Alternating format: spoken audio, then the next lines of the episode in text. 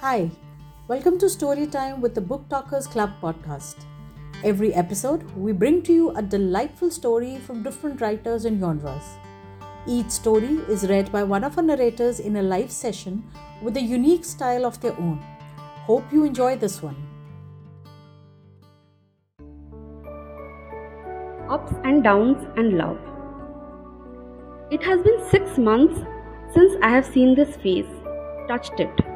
Do you even understand how tough it gets to stay away from you when you are away?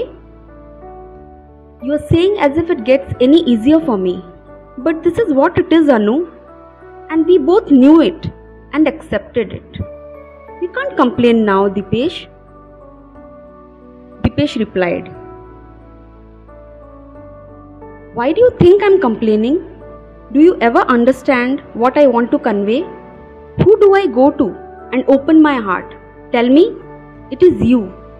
It has always been you. Do you need proof for that as well? Anu, why are you exaggerating things, yeah?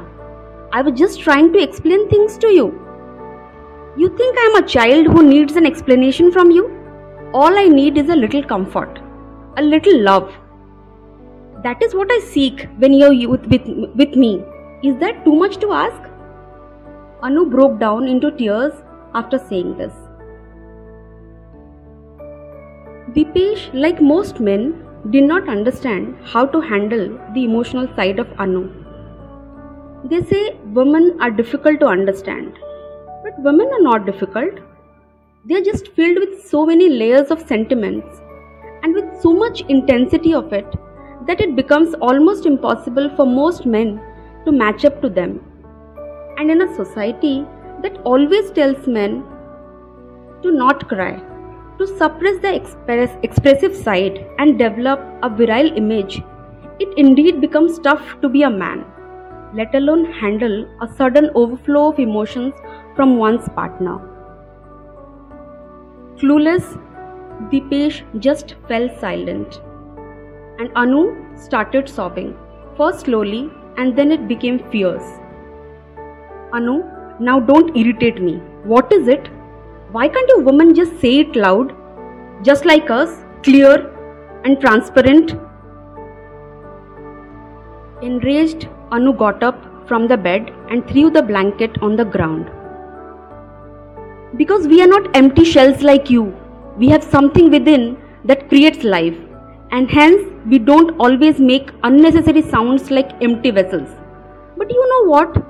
I am also an empty vessel, so I can also make sound sound without any meaning. After all, I cannot be a mother now, na? What? What are you saying, Anu? Are you even in your senses? It was too tough for Dipesh to understand what he was hearing. The doctor confirmed this time, Dipesh, that it is futile to try anything through a natural process. He had said that I should just accept that I cannot be a mother now. All these four years of treatment, we both trying out every possible remedy. Everything is over, Dipu. We just cannot create a life. We cannot seal our love, at least not in this lifetime. I do not know if you understand when a woman has to face this. A woman who had always wanted a normal life, who had always wanted kids, you will not understand. You men just never can understand us. Anu broke down like a child. Still clueless, Dipesh embraced her tightly after listening to all this. Kissing her forehead, he patted her back and said, Maybe you are right. Maybe I will not understand. But I want you to know that it is you who matters to me, nothing else. I love you for being there in my life. I do not know what else to say, Anu. Nothing changes between us. Nothing will. Do you understand? But I do get it that it is not only about us at the moment. I feel your pain. It pains my heart too. Even I wanted to be your father. But this is our fate, Anu. What will Mama say now? She does not say anything to us. but I know she prays for a grandchild. Anu cried harder.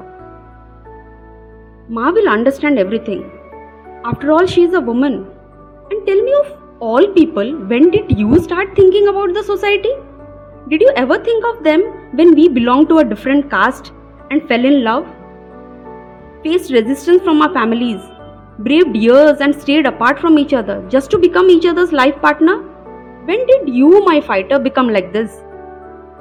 Tell me, can we not adopt? Can we not opt for surrogacy? And worst case, can we not decide to stay childless but in love? Anu cried louder. Her face all crumbled up, tears flowing down her cheeks. Even her nose started running. She held Dipesh's t shirt and pulled it towards her and wiped her nose with it like always. Dipesh hated her for doing that, but this time he burst out laughing. He hugged Anu tighter this time, letting her know that no matter what, he was there for her. And truly, that is what mattered to Anu as well. At least at that fragile moment, she had never anticipated that Dipesh will be so supportive of her. This entire scene was playing like a flashback in Anu's mind. When she was handed over the national flag in her hands. Major Dipesh was recruited into the Mahar Regiment, an infantry regiment known for its fearless soldiers, and innumerable battle honors. His last posting was with 1 Rashtriya Rifles Battalion deployed in Jammu and Kashmir, where he lost his life fighting the terrorists.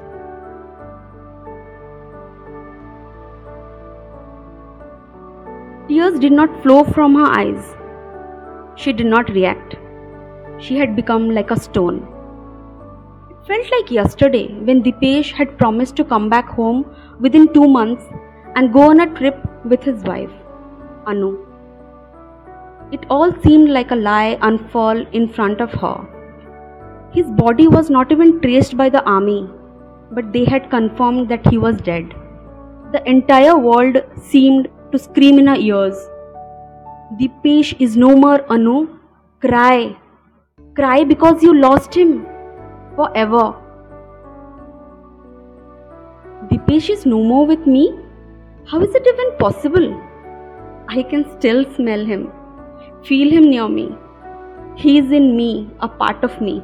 How can he be gone? Just like that. How? Unable to process any information, Anu had closed herself in her room that day.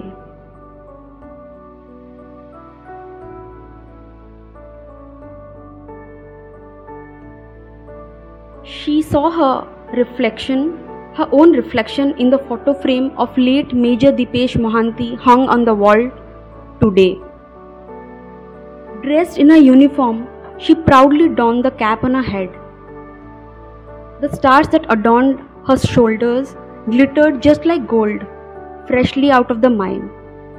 She stood there still for a few moments. Deepu, they say you're gone, and I don't know how to explain. You are with me always. I feel your presence. Only I know that it was you who pushed me to become what I am today. But you know what? Mama had been my biggest support throughout. It was her who told me that she might have lost her son, but he will live through me, and had asked if I can make her dream come true. I had just nodded my head that day. You know, these stars on my shoulders, can you see it? They are nothing but you, Deepu, my guiding star, who has always been with me. And you know what? Today, I feel like I have been able to hold your hand that I had been chasing since the day they gave me that flag in my hand. My world had shattered that very moment. It was Mama who told me to stand up and fight back. Do you remember? I told you that we probably won't be able to seal our love in this birth? How wrong was I, even to assume that? I must have been crazy. Look at your Anu in uniform, Dipu. I have become you today, and you will continue to live through me. I am not a widow. I will never accept that label. I'm your wife, and you will live within me till the last moment of breath that I intake. A long pause of silence. Anu had finally successfully passed the grueling session at Officers Training Academy at Chennai. She had become Lieutenant Anuradha Mishra. That day, Anu had mustered up the courage to cry her heart out. Her eyes shed tears of anguish, pain, resentment, agony, acceptance. But more than anything, those were tears of joy as she had been able to accomplish something that made her feel unified her existence with her with the love of her life, her husband Dipesh, for all times to come. They had created life, a life where they both existed forever. End of the story. Thanks for listening to our podcast. I'm Mohit Singla, and this podcast is hosted on Hubhopper. Hubhopper is India's leading podcast creation platform.